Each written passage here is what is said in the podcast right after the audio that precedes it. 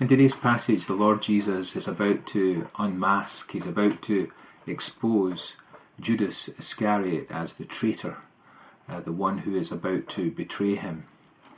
It's Thursday night, uh, they're in the upper room.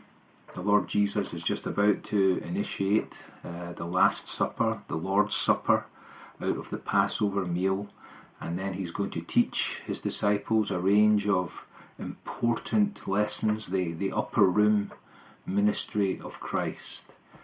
And by the next morning, by nine o'clock in the morning, he will be on the cross. A whole range of events will escalate very quickly, but that will be kicked off by the by the treachery of the betrayal of, of Judas Iscariot. He's just talked about the blessing of those who obey his teaching as he's washed their feet. He talks about them as his servants. He talks about him as their teacher. They are his disciples. But then he pauses and he says this in verse number 18 I'm not speaking about all of you when I talk about these things, about these blessings. There is somebody here who is going to, to betray me. In fact, he had said that before when he had washed their feet. He said, But you are not all clean. And he was referring, of course, uh, to Judas. In a few moments, he's about to be identified. The spotlight is about to shine on him. And the greatest act of treachery uh, in history, the betrayal of Christ, the Son of God, is about to take place. There's just a couple of words I'd like to highlight out of the passage as we go through it. Um, I'm going to talk first of all about the idea of fulfillment, then of uncertainty, and then of the night. You'll see them uh, as we go through. So, fulfillment. Christ says to them, I'm not speaking of all of you. I know whom I have chosen, but so that the scripture might be fulfilled. And he quotes Psalm uh, number 41, verse 9, and he says, he who ate my bread has lifted his heel against me. If you read that psalm, and if you read a parallel psalm, for instance, Psalm number 55, you get the background, which is a story of treachery in our Old Testament. These psalms, of course, are written by David, the king, and he writes them out of a personal experience of being betrayed by his close friend, a man called Ahithophel his trusted friend and his, his chief counselor. It was said about Ahithophel that whoever went to him for advice, it was almost as if they went to the very oracles of God Himself. Um, Psalm 41 describes how they, they shared food together, and now here he is lifting up his heel to crush David. Psalm 55 talks about how they used to take sweet communion together as they walked to the house of God along with the festal throng. And David said, You know, if it had been an enemy, I, I could have coped with that. I could have I could have borne that. But it was you, my friend, my equal, and you've dealt with me in this way, as he went over to the other side, the conspirators, and he plotted David's downfall and plotted David's death. But that background was foretelling something of, of greater significance.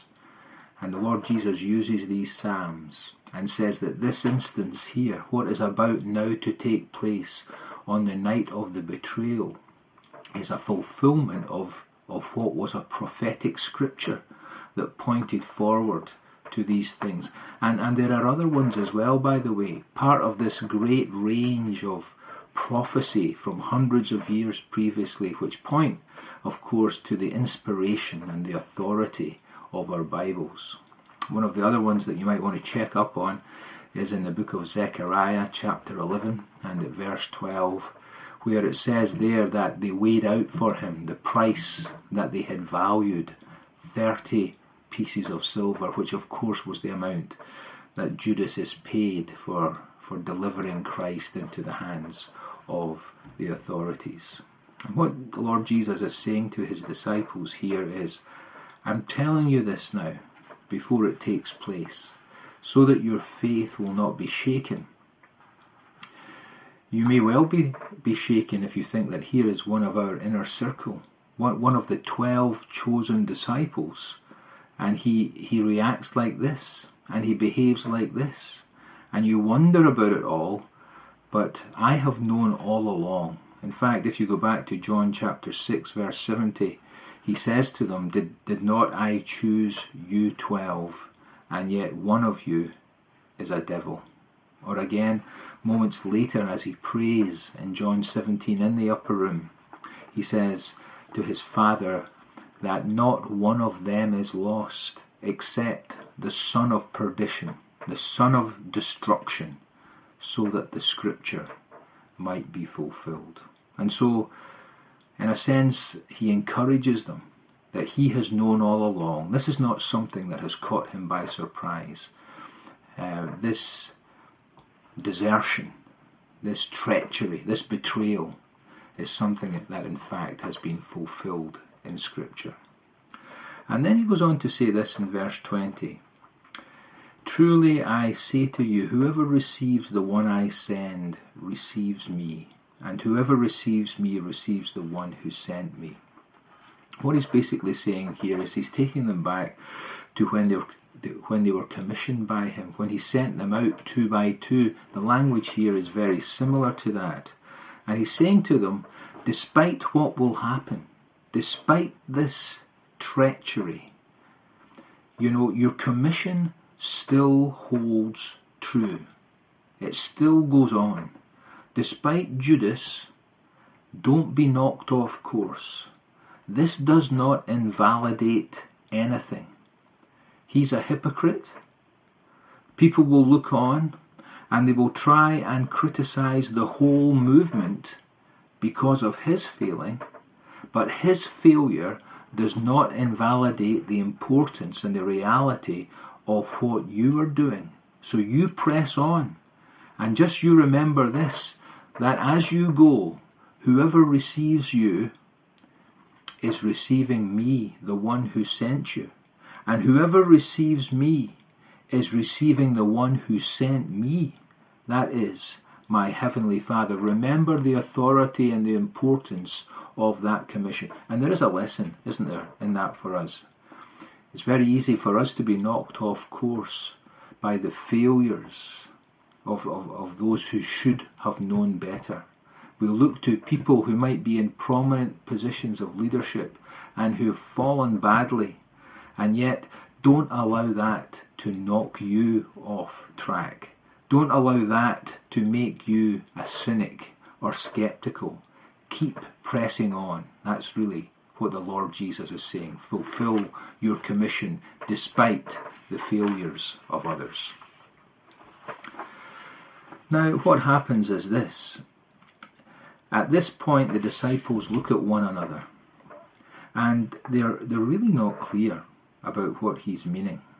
Uh, they look around him, verse 22, with uncertainty. They don't know who he's speaking about when he says, Truly I say to you, one of you will betray me. The point is this that no one immediately thought about Judas. Judas was a surprise to them. No one su- suspected him. No one had a clue that it was Judas who was going to be the traitor. So here is somebody that, spiritually speaking, is, is really a monster. Someone who, who has hardened his heart and sells out the Son of God for 30 pieces of silver, despite all the kindness and grace and compassion that has been shown to him by Christ. And yet, he, he has been able to live a life as part of this small group of, of 12 disciples, uh, a life of hypocrisy, putting on a front, saying all the right things, behaving himself in the, in, in the proper manner so that no one had any idea at all about the real self until he is exposed, until the mask is taken away here uh, by the Lord Jesus uh, Christ. I think John chapter 12 gives us a little bit of an insight into this. You remember that's the incident about Mary of Bethany anointing the feet of Christ. And at that point, Judas says, You know, this is a waste. You know, why has she done this? This, this was worth a lot of money. And uh, that could have been given to the poor instead of being wasted in this way. And, and, and the insight is given that Judas said this not because he cared for the poor, but because it was his responsibility in that small band of disciples to hold the money purse, and he used to steal from it. And of course, Christ def- defended Mary on that occasion, told him to be quiet, you know, because she's done a beautiful thing. And it's at that point, after Christ says that to him, that he goes to the priests and he makes this arrangement that for 30 pieces of silver, he will deliver Christ into their hand. He will betray Christ. Now, what a warning this is uh, for all of us who listen to the gospel of Christ.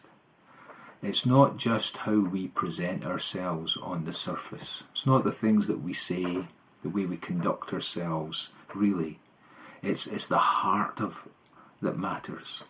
It's what is in our heart, our love for Christ, our value system, and whether our life has been changed from the inside out, whether the fruit of the Spirit of God is now being seen in our life, things like love and, and joy and peace and long suffering and temperance and self control. All of these things that are the proof of a life that has been changed. Judas Iscariot was all about presentation until this point, and, and nobody had any clue about the reality of it. Now, at this point, Peter motions to, to John. John, of course, is not mentioned by name, but he's described here as one of the disciples whom Jesus loved, who was reclining at, uh, on Jesus, or who was reclining in the bosom of Christ. And he, and he indicates to him, who, who is this?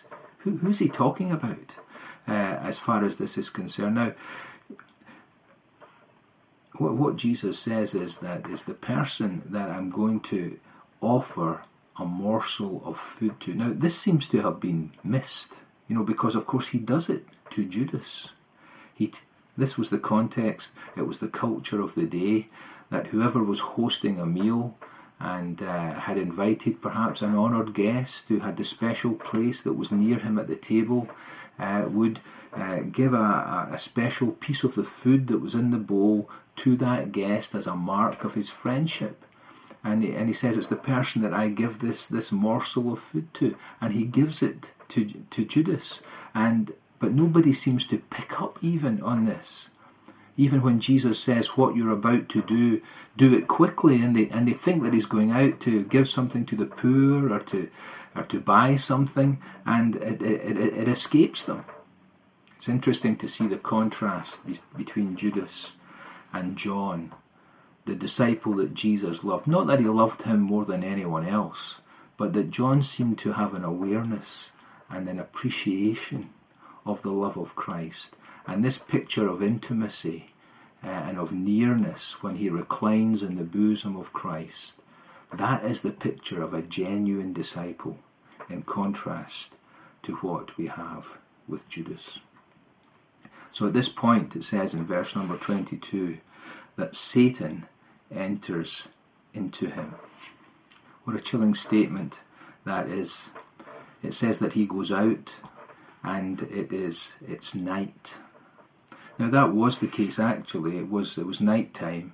Uh, it was in the evening, but there's a symbolic side to that as well, because in a gospel that is so full of the analogy of, of light and darkness, as far as Judas was concerned, the blackness of hell descended upon his soul as Satan entered into him. So, what does that mean actually, that Satan entered into him? We know that people can be indwelt or possessed by demons or unclean spirits, but this is Satan himself. Satan can only be in one place at one time. He's not like God, he's not omnipresent. So, what must it mean to have the personification of evil, the father of lies, the great de- deceiver, the enemy of God, the source of all evil and disease and death, entering into the soul of one individual person. It's a fearsome, frightening thing. He took control of Judas at this point. Now, that doesn't absolve Judas of responsibility, because this moment when he refused Christ's offer, symbolic offer of friendship in the morsel, the sop that was offered to him, that moment is the culmination of years of Judas resisting Christ, of Judas resenting and despising and, and failing to believe in Christ. It's like Pharaoh in the Old Testament who continually hardened his heart until finally it said that God hardened Pharaoh's heart. Or it's like Romans chapter 1 where God gives sinful people over to the lusts of their heart. He takes his merciful hand of restraint off from their lives and abandons them to where they want to go. It's a very chilling thing. And that is what is happening here. Satan had tried to destroy Christ right from the point of the incarnation, from the slaughter of the innocents, to the temptation in the wilderness, to the mountain in Nazareth, to the storm on the lake, and now, in this moment, he finds a compliant individual whose soul he can enter and control to bring about the crucifixion and he thinks the destruction of the Messiah. The tragedy is this that Judas himself, just in a few short hours, himself would be destroyed by Satan. After betraying the Saviour with a kiss in the Garden of Gethsemane, and then recognizing what he had done, he's he's full of remorse, not not not repentance, and there's a big difference. Um, but what he does is this: he goes to the priests and he says, "I have sinned, I have betrayed the innocent blood," and he throws those thirty pieces of silver clattering on the floor of the temple, and in despair he goes out and he hangs himself. And uh, the book of Acts, chapter 1, describes his horrible, ghastly uh, final moments as the branch of the tree or the rope that he hangs himself on breaks and he, he falls down and his, his body splits open and the field of blood is bought in his name. But more terrible than this is the epitaph of the apostles, which says that he went to his own place. The lake of fire, the place of the damned, the lost, uh, the lake that is prepared for the devil and his angels, but where all who are Christ rejectors will one day find themselves. And Christ himself said about Judas in Matthew 26 Better for that man if he had never been born. Such is the awfulness of his eternal condition. Now, in closing, all of us who've read the Bible or heard the gospel explained find ourselves uh, in a position of enormous privilege, just like Judas was, listening to Christ's teaching, seeing his kindness, watching his miracles. Are we prepared to sell out Christ and reject him for whatever paltry alternative this world may have to offer us. The reason the gospel is such a serious thing is because of the consequences of rejecting it. The life of Judas, it stands as a warning to all of us about the dangers of spiritual hypocrisy, of betraying Christ, and about the darkness of eternal condemnation. But today, there is a sop, if you like. There is that token of friendship. There is that symbol of Christ's love that is being handed to us, held out to us today, for us to take it for us to respond to his love and not to walk away in case we also find that it is night for us. Shall we pray? Lord, we think of this solemn passage, this awful incident, and the terrible nature of this man who made the decision to betray Christ.